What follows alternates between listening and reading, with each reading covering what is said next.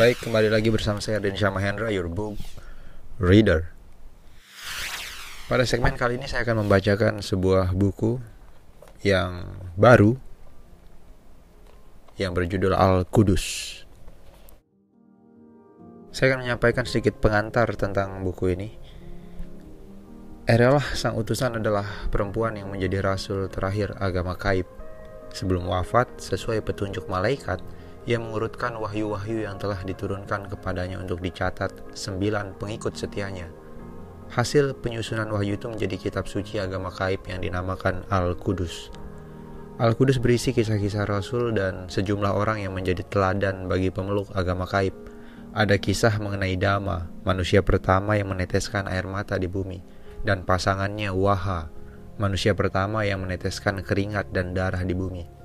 Ada kisah Nabasi yang menyeru manusia untuk tidak gemar memikirkan pikiran orang lain.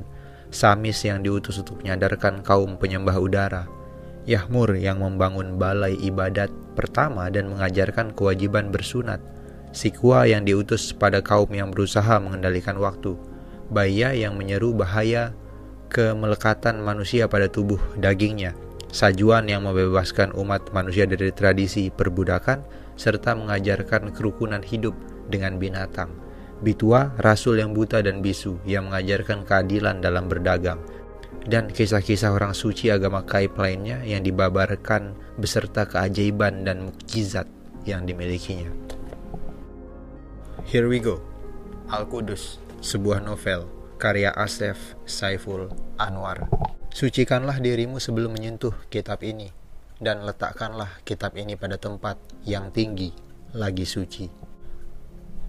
Al-Qudus Bab 1 Ladang dan Biji Firman pembuka di atas bukanlah yang pertama kali diturunkan Tuhan kepada Erelah sang utusan melainkan firman terakhir ketika kitab suci ini telah selesai dicatat oleh sembilan penulis menjelang wafatnya beliau selama tujuh hari berturut-turut kecuali waktu beribadat.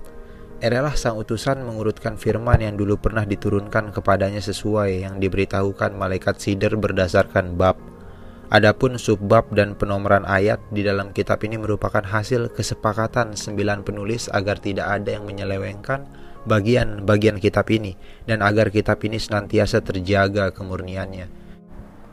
Ketika seluruh firman telah selesai dicatat, sebagaimana diriwayatkan Bakijah, salah seorang penulis firman dan orang yang pertama memeluk agama kaib, erelah sang utusan dalam sabdanya yang ke 6993 berucap sembari menatap ke langit.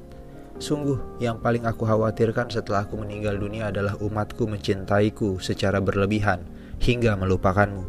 Barangkali ini kekhawatiran nenek moyangku, yaitu Yahmur, yang mengaliri darahku.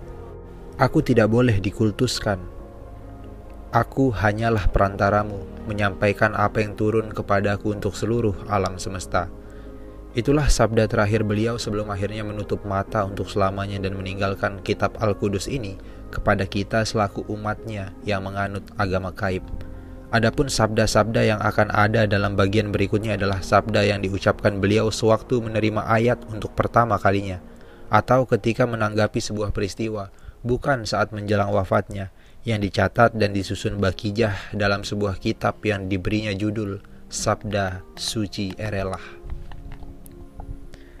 ayat 1 sampai 9. Imanmu adalah ladang, kebaikanmu adalah biji, doamu adalah hujan, usahamu adalah cahaya, kebahagiaanmu adalah buahnya. Sungguh mereka yang tak beriman hanyalah tanah yang kering, lagi retak hingga tak satu pun biji dapat tumbuh merebak. Mereka yang beriman tanpa berbuat kebaikan adalah ladang yang tergenang, mereka yang tekun berbuat kebaikan tanpa beriman ibarat tengah menabur biji di tempat sembarangan yang buahnya akan diperebutkan. Sebaik-baik manusia adalah yang mampu menyuburkan ladangnya dengan membaurkan hujan dan cahaya, lalu dengan tekun menanaminya dengan biji-biji yang kelak buahnya dibagikan kepada sesamanya. Sekian, sampai jumpa di bab berikutnya.